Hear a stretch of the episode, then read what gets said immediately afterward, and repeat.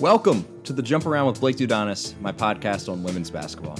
Joining me today, it's going to be Fordham head coach Stephanie Gaitley. Coach Gaitley, one of the most successful coaches still out there right now, over 600 career wins to her name. She's done it at a level that it's hard to do it at. I mean, she's done it obviously at Fordham, but she's done it at Monmouth, at St. Joe's, at LIU Brooklyn, at Richmond, and she's just got a long storied career, and her teams are tough, they're defensive minded, they're tough out. Yeah, they made it to the tournament a year ago. This year won 21 games, and she's phenomenal. So a great storyteller too, so I look forward to letting her just kind of go off and just share some of her stuff with us, but a great person, a great coach. I'm really happy to have her on, so we'll get her on the phone right now, and we'll be right back. This is The Jump Around.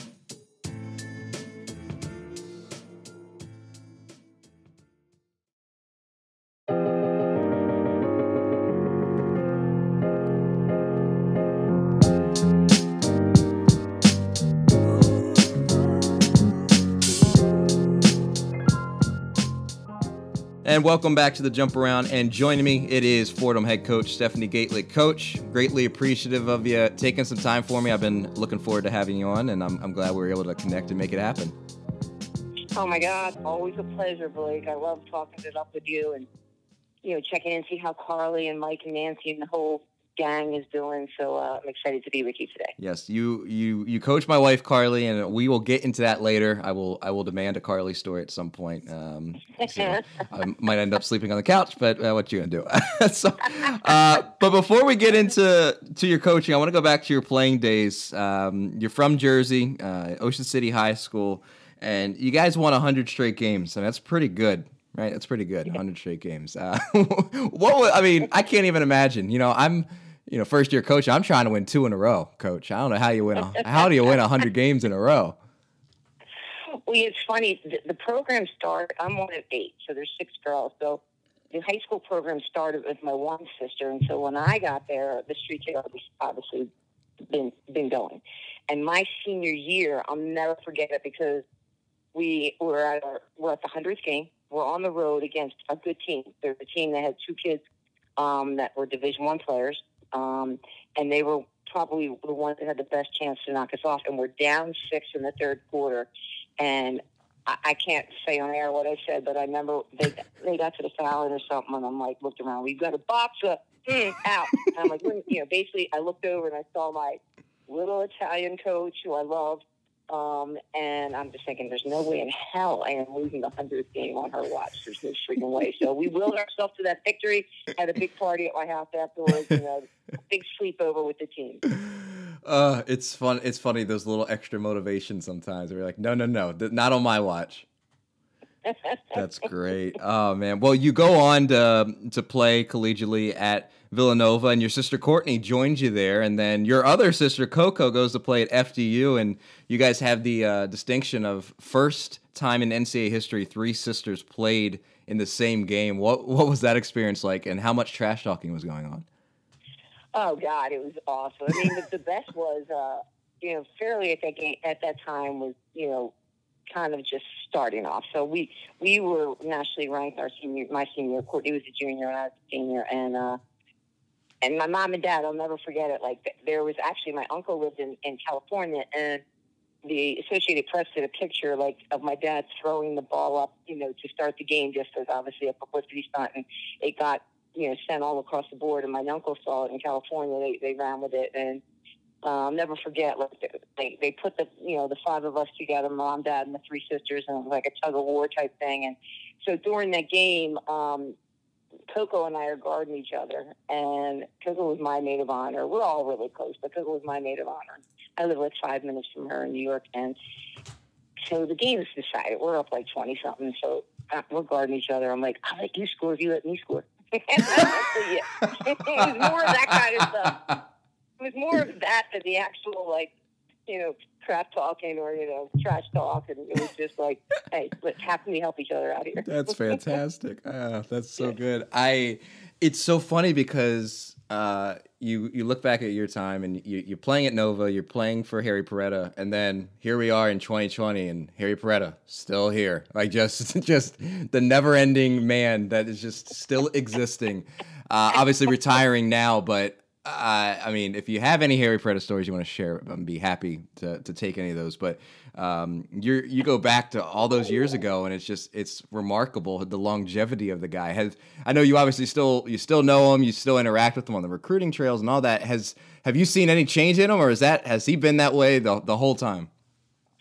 You know, it's funny. Like, you know, kids have changed. You know, like a lot of kids have changed. I mean, Harry actually was a lot tougher when we were younger. I mean, just because back then, I mean, the stuff that, not like it was inappropriate, but the stuff that maybe happened back then, probably you'd be out of a job now. Yeah, you know, like, yeah. Nothing's bad, but it's just, you know, everybody's very sensitive to everything these days. And so, you know, the one thing I really took from Harry was he really cared about us. Like, he had a caring personality. He was a yeller. You know, he was, I mean, it was more of like direct, like, pass the ball here, pass it here. And like, hey, I got you a great shot, right? You know, and I love that he knew the game. Like, he really knew the game, and that's probably was his biggest strength, is just he really knew the X's and O's, and you totally trusted in him. But I'll never forget one story with Harry.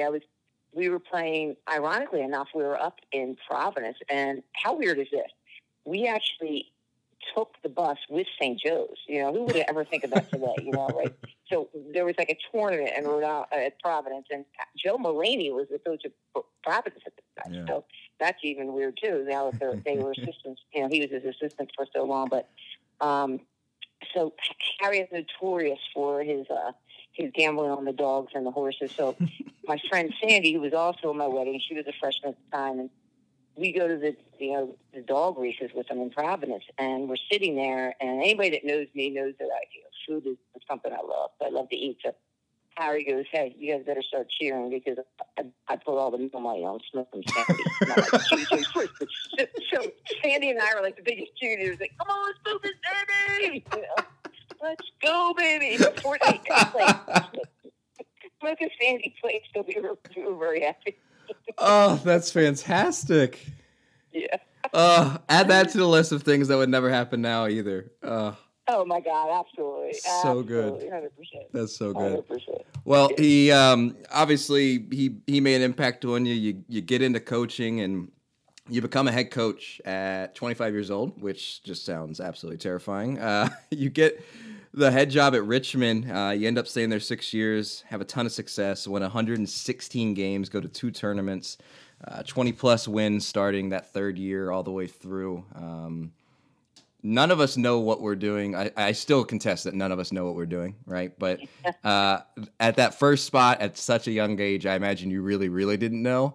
But what what was the experience like in those first years? And then, you know, starting year 3, obviously you guys were rolling. How did that work? I mean, how did you handle taking that thing and figuring it out pretty quickly? Oh my God, I just laugh when I think about it now, because every time I go back, because Richmond is now, at that point they were in the CAA, but now they're in the LIU. So we go back there every other year, and I see my AD, my female, you know, women's AD has retired, but we stayed very close, and I was super intimidated by her. Like, and one of the stories I'm going to share in one of my things on Twitter, but it is one of my most embarrassing stories when I started off, how I kicked off my career there. So I get the job in August, and it's her birthday, so they're doing like this big office party in the athletic department. So I rush to the mall and get her one of those big chocolate chip cookies, you know, put her name on it, and all excited, thinking, oh, that's a nice touch, you know, come back in.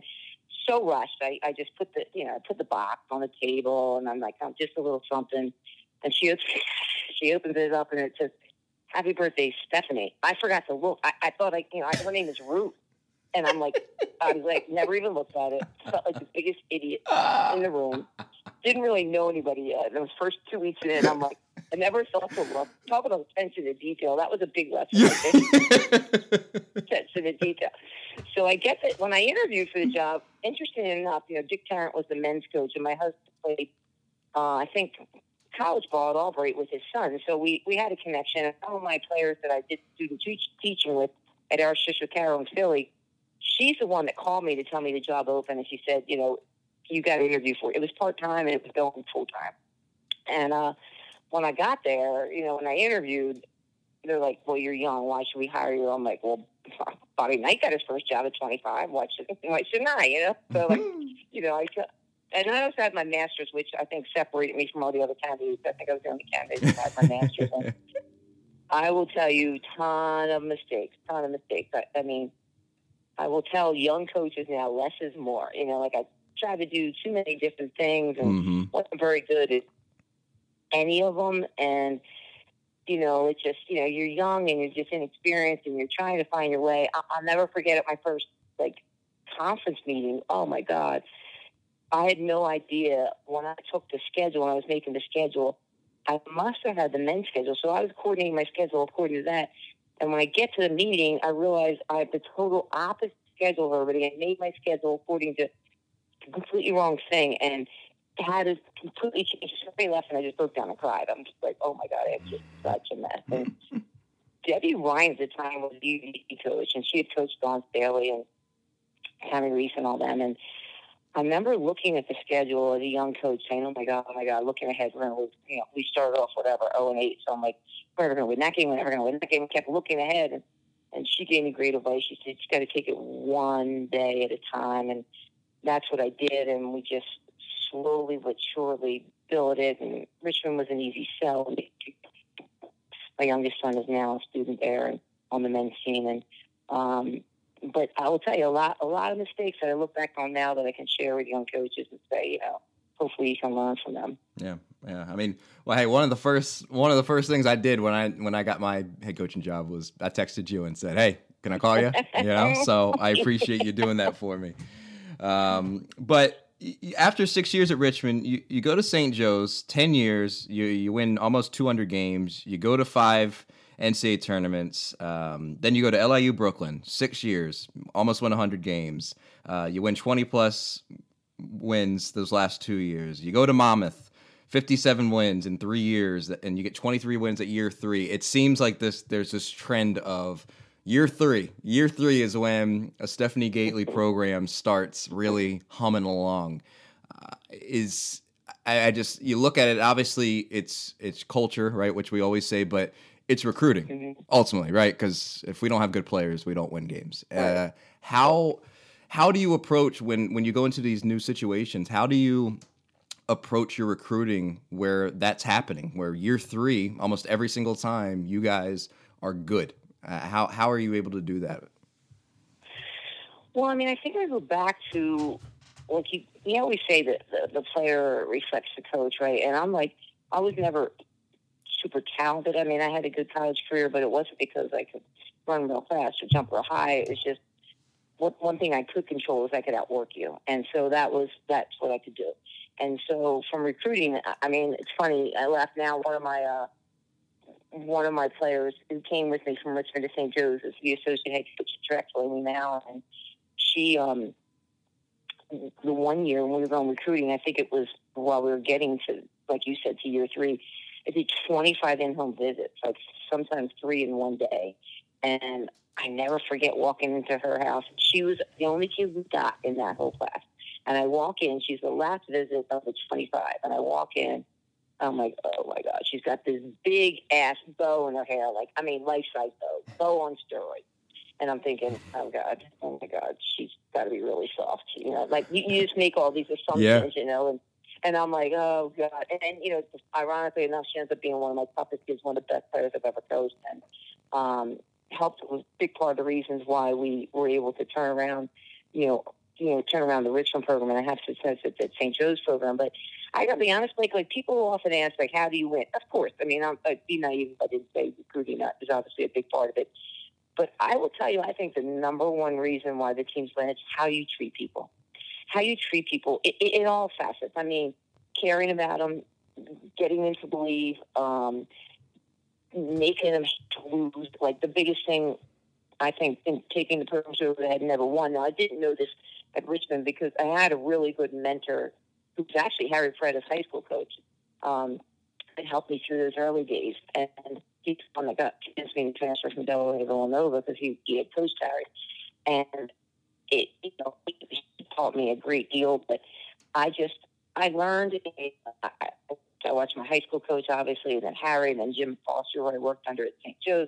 I was fortunate to have a lot of great people. Kathy Rush, I sat down with her. You know, she's somebody that's in the Hall of Fame. I mean, there's just so many people. Mike Flynn, you know, I remember talking to him about stuff. So there's just so many people, you know, that you share ideas and share things with. But recruiting's part of it, getting kids to believe in your vision and, you know, absolutely culture. I mean, that gets thrown around very freely, but 100%, like, I've had a lot of people come in and watch our practices this year in particular, and, like, our practices are very high energy. I'm like, how do you do it? Like, if there's one thing I need to know, we don't come close to the energy your practices have.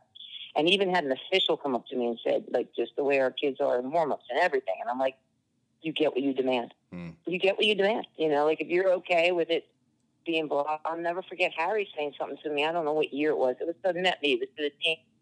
During warm-ups, like, half people were clapping, half weren't. He goes, you're either all in or nothing. You either all clap or nobody claps. So, you know, these are different lessons I kind of learned along the path. But if I had to say the number one thing to being successful was how I treated people. Hmm. That's good.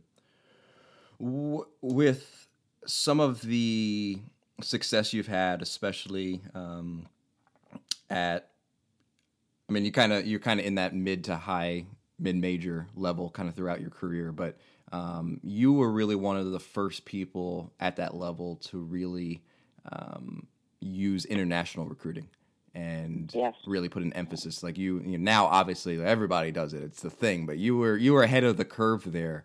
What went into that? How were you able? Why did you kind of go that route, which turned into some success for you? Well, you know, I got to be honest, I got to throw a bit props out to my husband because I really kind of went kicking and screaming into that route. And not because I felt like I was taking an opportunity away from a domestic kid, but only because it's a hell of a lot of work. I mean, developing those relationships, you got to go. I don't like to travel. I really don't. I don't like to go overseas. I'm not somebody. Not that I'm afraid of flying, but so, like, I knew what was going to go into that. There was going to be having to cultivate relationships, and obviously there's been peaks with my last couple of trips from Fiji and New Zealand, so obviously have to make those trips. But I went kicking and screaming to it, but once I went into it, Yana Lisnerova was my player of the year, and I want to say 1997. And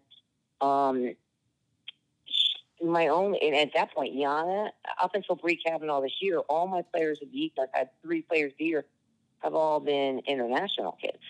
And I had one exception, Katie Curry, who I inherited when I took the job. So I just found like a Yana Lisnerova who got drafted in the 3rd round. I think ironically from Minnesota, but if she was over here in the AAU, you know, in all those different tournaments, I would have no shot at her.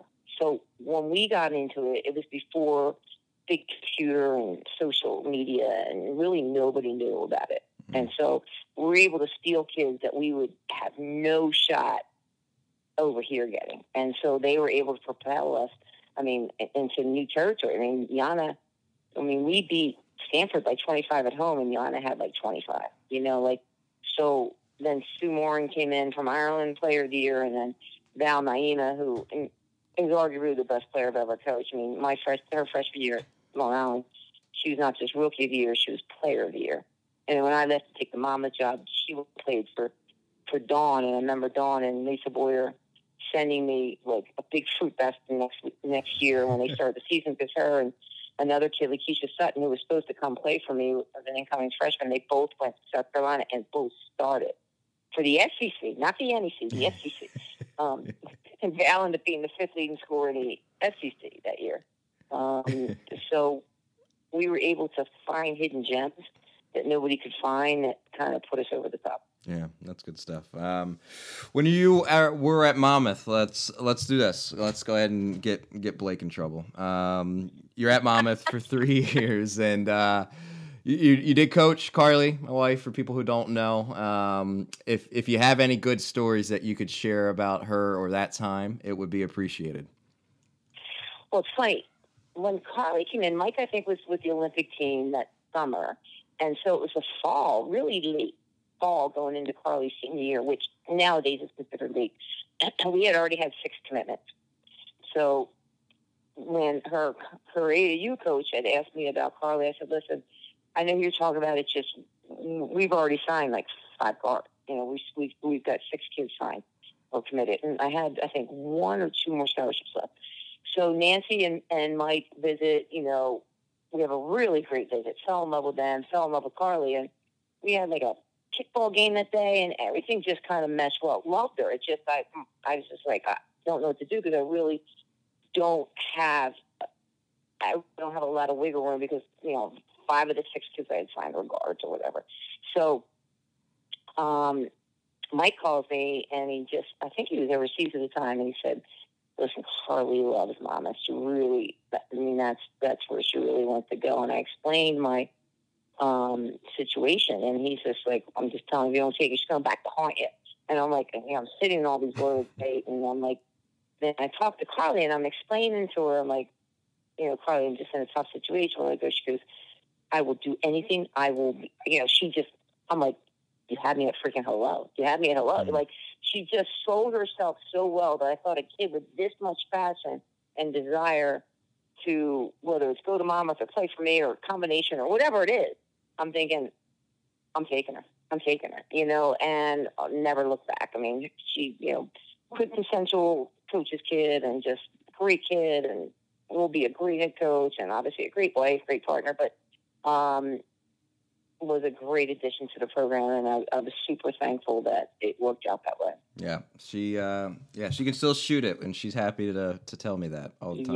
Yeah. All the time. Yeah, we do a lot of shooting together, and I do a lot of rebounding for her. But you know, she just it was like having another coach on the court, you know, and that's what I loved about it. It was like she really, like, again, she was similar to me in that she wasn't super fast or couldn't jump or high, so she, you know, passing the eye test, maybe not, but because she owned a skill, which was shooting, and because she really had a great IQ of the game, like, there was always going to be minutes for her and always going to be a great spot for her on that team. Yeah, she ultra competitive. We have a I will give her credit. She's, you know, she's better at me in most things, but we have a ping pong table in our basement, and I am better than her definitively. And we bought that thing and put it up, and we played about 4 or 5 times, and we haven't played since. So it's kind of funny how that works. So I'm like, oh, okay, I guess we won't do this anymore. You take over Fordham after Monmouth. You've now been there 9 years. You've won 190 games. You've been to 2 tournaments. 20 plus wins in 7 of those 9. I mean, you guys have really established yourself as a one of the best mid, not even mid major. The A10's really, I feel like that's like a low high major, but you guys are just consistent and steady, and you do it. However, like this year, I felt like you guys really were able and willing to score the ball at even a higher rate than usual. But some of those games that get down in the muck and are grimy and in the 50s, you guys are like, yeah, that's fine. We don't care. We'll do it. Like, you guys you've just built something really special there. Even more so than your previous stops, and you've done it throughout your whole career. But what is it about Fordham that has, you know, enabled you just to be there for the long period you have and just to consistently every year, 20 wins, competing for championships? Well, I still think it's, you know, you grow through your mistakes. I mean, you know, just step back for a second. So when I took the job, a lot of my colleagues were like, what the hell? I mean, we had started 4 sophomores at Monmouth. We had it rolling. You know, we were going to contend for the title for the next couple of years. And ironically, the year before I took the Fordham job, we went to Fordham and beat Fordham. But they had like 5 seniors. We had like 1 senior. Like, and like I said, all young kids. Carly's class was the dominant class, and they were all playing. And a lot of people were like, "What are you thinking?" And I just, when I went up to visit, I fell in love with the people. Like, I just, you know, I'm Catholic, and I just felt comfortable, and I love the small gym. It's the oldest gym in the nation, and it just, they were committed financially, I felt, and I felt that they were going to give me some wiggle room with admissions, and, you know, and I'm taking kids anyway that are good students. I'm not going to, you know, I don't play games in the area of academics. I'm really kind of tough in that area, but I could go to the first workout, and, like, you know, workout in spring when I took the job, and I swear to God, I wanted to go to the first bar right afterwards. I'm like, oh, there's going to be a long time. I wanted to get one of those I mean, I guess Viking fans know there's one of those helmets that you can kind of guzzle and put it in your mouth right away. I'm like, okay, I need a drink.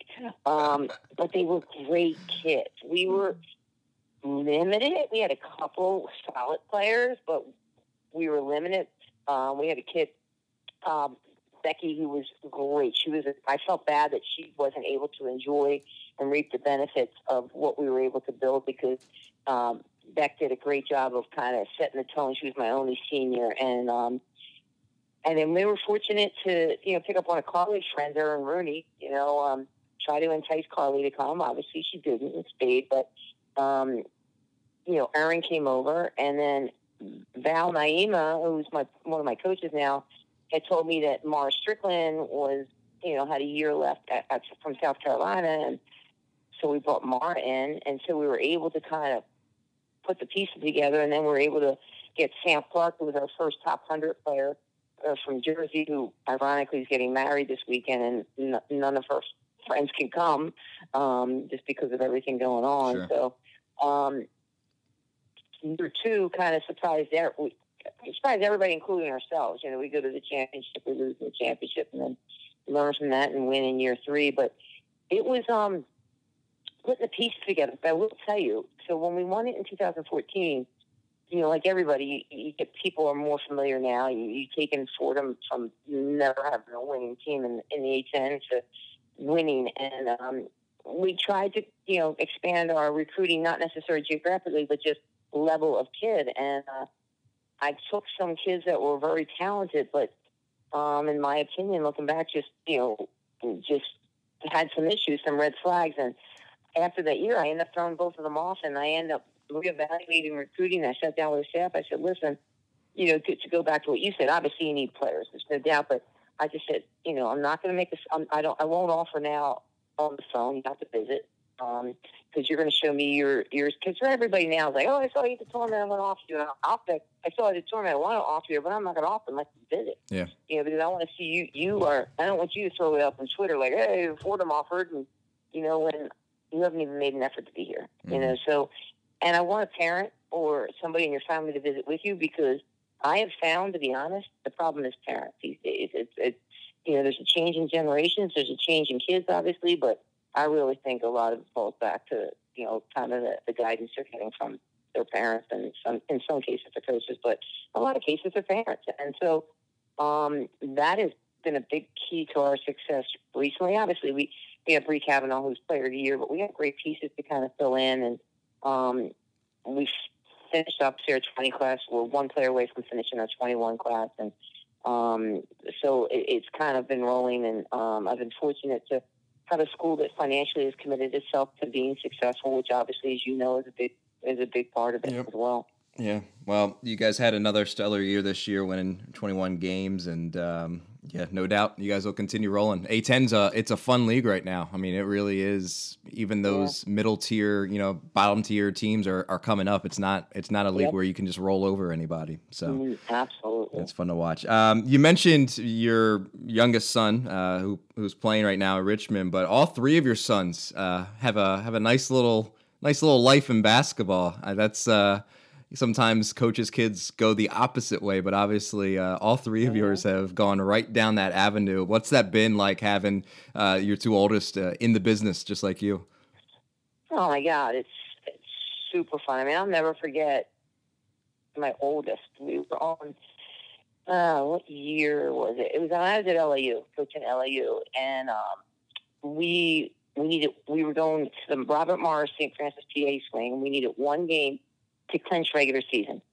We sucked at Robert Morris. Got our asses handed to us and sucked. And I was furious in the locker room, and not because we lost. I'm never mad just because we lost. I mean, and actually, Carly's dad taught me a good lesson. Like, get out of the locker room quick. Unfortunately, I hadn't met him yet, so that didn't come at that point. So, but after that, I learned that lesson. So I'm in the locker room, I'm pissed, and I say whatever, and so I'm on the bus, I'm talking to Dutch, my oldest, and he's like, Mom, don't lose sight that you still can accomplish your goal. Don't let that happen. Let that game go. Let it go. And I'm like, wow, that was a wake-up call. And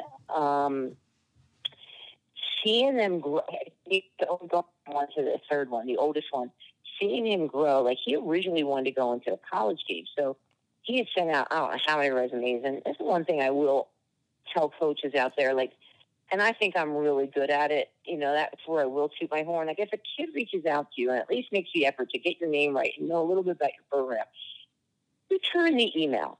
Like it's sad when I talk to kids nowadays, they said, I've had 2 coaches out of 100 return the email. Yep. You know, it's just, to me, that's sad. We're supposed to be guiding these kids. And so Dutch said, he didn't even tell my husband and I that he had sent this stuff out. So he sends like 300 things out and nobody returns anything. So now we're like late June going into July. I'm like, honey, you've got to get something for your resume. It just finished being a GA for Fran Dumpy, which he loved at Temple. And I'm sitting with Sue Choyne at Lehigh, and Sue has a few kids, and we're just talking about our kids. And, you know, I'm like, yeah, that's just trying to get in, and blah, blah, blah, blah. And she goes, well, I know the Lehigh men, you know, and that's from McCullen. McCullen was a junior at the time, and, you know, have an opening for the video, but it doesn't pay.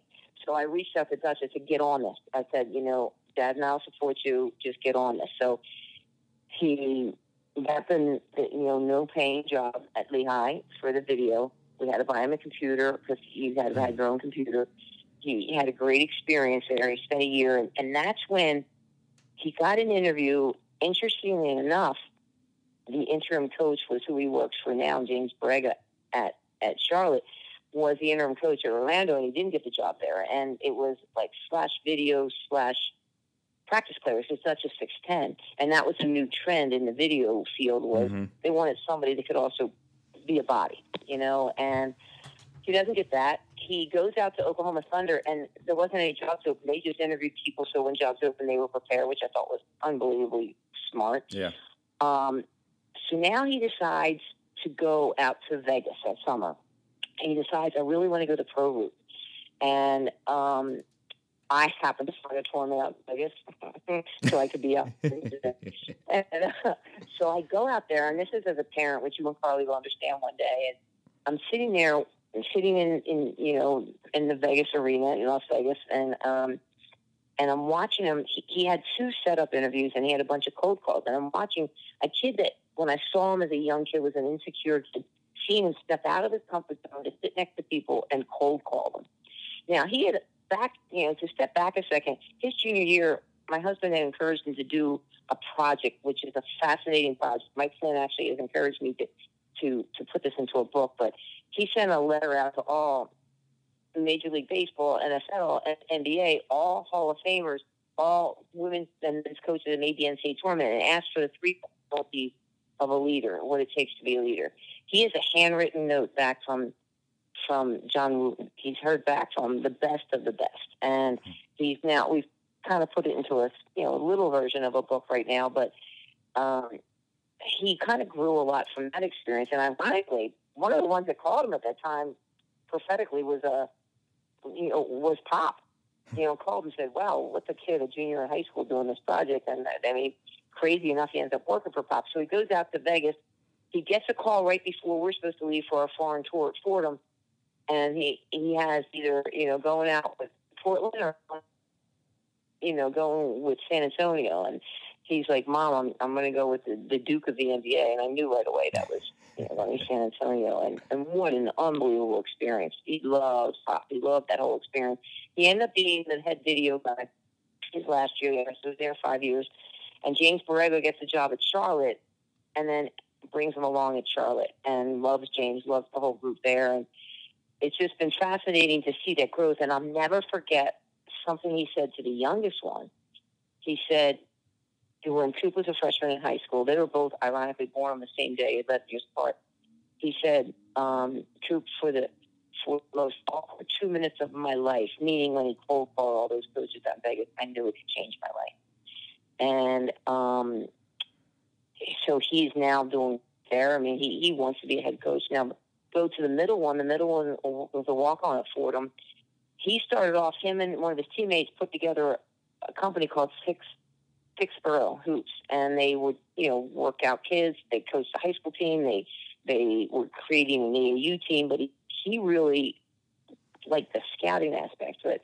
He was trying to go that route, went out to Vegas, wasn't able to pick up anything. And now 2 years ago, it's September, I see him up in the office every day at our house, like working on stuff, like looking at his book. I was looking at his notebook, so analytical.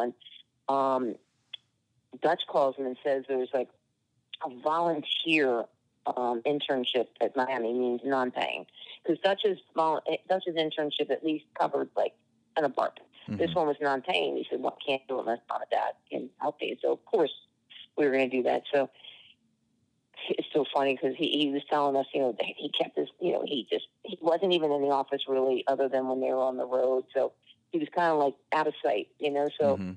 then, you know, the coach brings him in and, you know, and he, you know, Miami is just such a great organization, and says, you know, coach, I guess they call him, and he said, you know, it hasn't gone unnoticed how you have just worked your ass off and for nothing in return. And that's the kind of people we like. And so he became an analytics intern this year. So that's what he's doing this year, and he's absolutely loving it, learning a great deal. And, you know, Miami, I guess, from what I'm learning, is Miami and San Antonio are really two that are known to kind of advance the people in their system. So mm-hmm. it networks out. And now the last one, and the youngest one, ironically, ends up at Richmond. Now, he's, in my opinion, the best player of the three. And so my husband and I were kind of surprised that he wanted to go and walk on at Richmond, because he was all set to go prep school. And because we felt that, and he felt like he could get a Division I scholarship. He was one of the only 10,000-point scorers before prep. And but kind of was that tweener, that 6'3", not an unbelievable shooter, really knew how to play. And he comes up to me and Frank in like April this senior year and says, you know, he's playing AU. He's not getting any interest. He's just like, he's kind of down. He's like, I think I want to go to Richmond, but he's been waitlisted because he didn't really take the board. He had the highest GPA on Richmond's team, so he's a bright kid. But the boards, at that point, he was like a 3.9, but his boards weren't, you know, like they weren't like at that high scale. Mm-hmm. So we're like, honey, you know, like you waited till the last minute, you know, like, so I'm like, I called Chris Mooney, and Chris said, God, Steph, I wish I'd known, because I just used my last slot for another walk-on from, I think, Minnesota, ironically. So we were like, okay, I'm going to call in every favor I can call in. So he went to visit, called every favor, and actually it was the video guy that played it that I haven't even met yet, that played at Richmond, that was friends with Dutch, that wrote a great letter on behalf. He was one of the best players that played at Richmond. So he wrote a letter, and that troop over the hump, and so he was a walk-on. So then this year, Chris calls me. Now, Coop is graduating early at the end of his junior year, but he's going to stay and do his master's. And he calls me and said, listen, your son's been invaluable. Like, he just has a great knowledge of the game. He's like, he heads up the scout. I won't have scholarship next year, but the second semester, we had a kid leave it mid-semester. I wanted to give him a scholarship this semester. We laugh now because, of course, it's a semester that everybody's not even there for. Of course. Of course. I'm like, it's this semester. I'm like, this is bullshit. You know, like, we're getting a scholarship. And we're getting. They're like, you know, so. But one of his coaches came up to me during the All-Star break. Both our boys, and the one's getting married, Justin's getting married to Mariah in August, and DC's girlfriend, Claire, who's been with high school, for an All-Star break. We all met in Richmond because Coop was playing VCU at home, and the next day we were playing Richmond. And one of his coaches came up to me and said, I just want you to know, like, Coop is invaluable to our team. Like, he doesn't obviously get, you know, minutes, like, serious minutes. He gets at the end, he's like, when they're up a lot or whatever, but he goes invaluable to our team. And Coop rooms with, you know, his teammates since the freshman year, the walk-on, and then two of the top players, you know, the best players on the team. And three of them, besides Cooper, are all going to graduate early. And last year when Chris Mooney was going through some ups and downs, there was actually you know, somebody put up a billboard on 64, you know, like to say, fire Mooney, this is a joke. And Cooper was irate, and his teammates were irate. Cooper went on a radio show to support Coach Mooney, and that's why this one was even more of a sting, because they were one of the last four in. And yeah. Coop said, if Coach isn't back, none of us are back. You know, and that says a lot. Wow. Usually it's the other way around. Like, get rid of the coach, you know. And They're all like, no, we're leaving if he leaves. So he wants to coach. He's hoping Dutch has a head coaching job. By the time he's out, that's not happening. You know, you gotta obviously work a little bit, you know, stay in the game a little longer and get to that point. But he definitely will go that route, I believe. And wouldn't be surprised if he went to college, but knowing the route the other two took, he may just jump on board to be an intern and follow the route. But it is, like, going back to what you said, they got all over me last year, Blake, all over my ass. You guys shoot threes. You gotta shoot threes. Everybody shoot. I said, Felici doesn't even hit the rim. I don't care. Let it ride, Mom. You gotta let it ride. I'm like, oh. And so, like, I mean, we listen to each other, you know? Like, yeah. We just, you know, these are great. And then DC, my middle one goes, guys, listen, like, Mom has over 600 wins, and we're telling her what to do. The great balance of, yes, like, all these numbers, and you're like, yeah, my number is bigger than yours. I like that. Oh, that's great. If you'll allow me to pull one more story out of you, especially since you mentioned Richmond, I know the story because I've read it, but for those that don't, would you mind sharing the story about when you were at Richmond and recruiting Rebecca Lobo? Oh my God! This is a great recruiting story. It's a great story. This is a great story. So, Rebecca, who obviously is an outstanding player, but she's even a better person. I mean, her family was fantastic. We met all of them. I mean, they just were a great family. And I was shocked that we were able to get into her Final Five. You know, and we made the visit up there. And I think what she liked is that we were very honest with her. And I said, I didn't tell her she would start. I said, listen, I don't know if you're able to start with anything 50 pounds. And, you know, I'm not going to guarantee you anything. Do I think you will? Yes, but I'm not going to guarantee you anything. You have to earn it. And I think she respected that. And I think she liked that we were just so honest with her. So she comes to her visit, and it's Halloween weekend. And the kids go out to a Halloween party, and she went into the locker. I guess there was a coach's area, and my husband's stuff was in one of the lockers, so she takes and dresses up as him. Like puts like a pillow in her belly, and then puts like, you know, I don't know, puts, you know, like a third eyebrow, whatever. So we knew right away she had a great sense of humor. So she gets done her visit. She leaves her visit. She's doing a connecting visit to UVA. So what I didn't know until, you know, late, you know, obviously after it happened, that Frank and one of my assistants had taken like a bunch of eggs and cracked them into a plastic bag and sealed it and put it into her bag when they took her to UVA. And when she went in to unzip her bag, like they said, the yolk's on you, you know, and she thought it was hysterical. So we stayed in the picture, and, you know, I thought it came down to us and UConn. So I'm waiting for her answer. I'm waiting for her to call. So that summer, Frank and I had rented a Mercedes, you know, leased a Mercedes. It was the same price as the other car we were looking at. We're like, let's be cool for a year. You know, we're in Richmond. Let's be cool. Let's be really cool. We're really cool. So I park in front of the Robin Center, and I go in. I'm waiting for the call. And she calls and says UConn. And obviously, you know, she's, you know what she's done for UConn. She would have done that, you know, maybe not on the same scale, obviously, but would have taken us to another level at Richmond. So sad, disappointed, to say the least. I go outside and go to get the car, and it's not there. I'm like, all right, what the frig? I know I'm losing my mind. I know it's been a tough day, but the car was here. And so I'm just trying to retrace my steps. And then all of a sudden, you know, there was no cell phones then. So somebody called and said, I think one of my players, Amy Mallon, ironically, I think said, I think security called, and the car's in a ditch. What happened is I left it in neutral, and it had rolled down the front of the Robin Center, because my mind obviously was waving over like a Lobo. It rolled down, rolled across the parking, you know where the parking area was, and rolled across the street into a ditch. Wasn't damaged at all, at all. The craziest thing, like, we pulled it out of the ditch, but there was no damage. Incredible. Freaking car goes in a ditch. Go get Rebecca Lobo. What kind of freaking day is this? Bullshit. But yeah, that was one of my fun, great recruiting stories. And to this day, Rebecca is just, you know, she's awesome. I mean, I love her to death.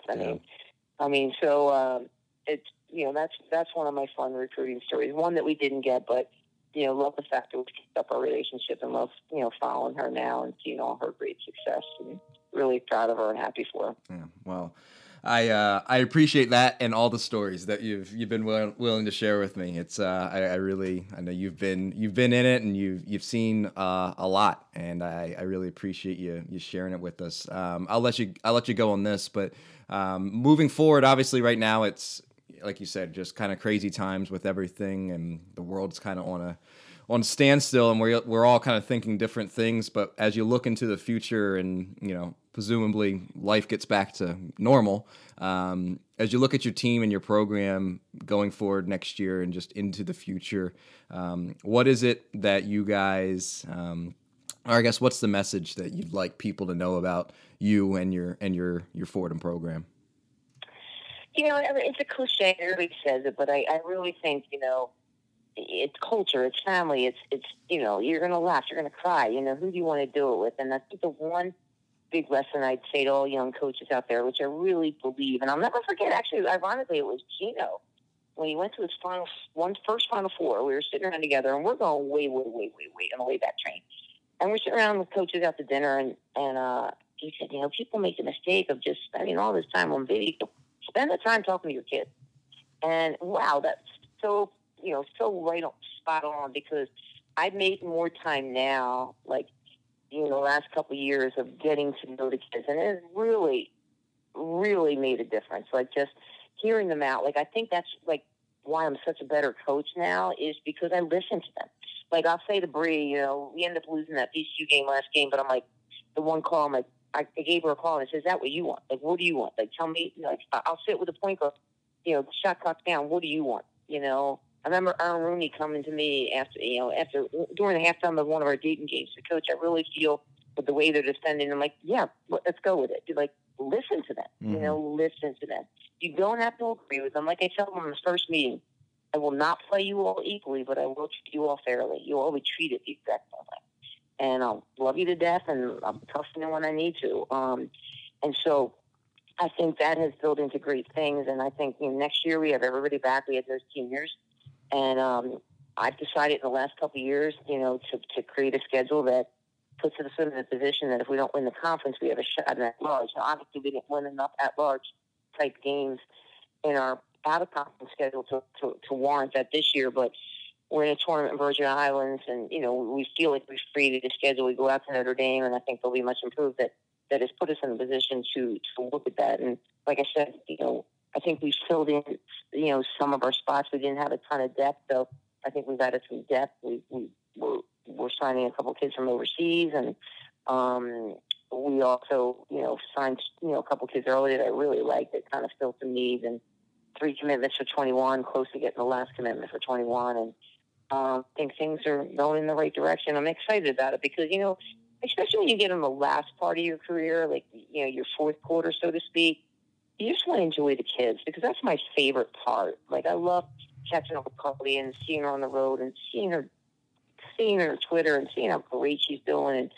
And, that's my favorite part is seeing their successes and seeing how the, life is going for them. And, like I said, Sam Clark's wedding, she was the biggest recruit we had signed here. And, she was getting married this weekend, and just catching up with her and kind of going through what she's going through with her. And, that's the best part. And I think, that's been our secret recently is just getting kids you want to be with for the rest of your life, not for 4 years, that you enjoy as part of your life. That's I think a big secret. Yeah. Damn. Well, I appreciate you sharing some of your wisdom with me today and with us, and look forward to seeing you guys back again competing for another A10 championship. And I just really thanks for being so gracious with all your time today, Coach. Thanks, Blake, and give both your families our love, and wish you all the best through these trying times. Stay positive. Well, thanks again so much to Coach Gaitley for sharing her stories and some of her wisdom with us, and that was a lot of fun. I really appreciate that. I appreciate you listening to The Jump Around, whether it's on Spotify, iTunes, SoundCloud, Google Play, wherever you listen. It's appreciated. If you can leave a rating or review wherever you do listen, that would be appreciated as well. You can find me on Twitter, always @Blake Dudonis, and until next time, this is The Jump Around.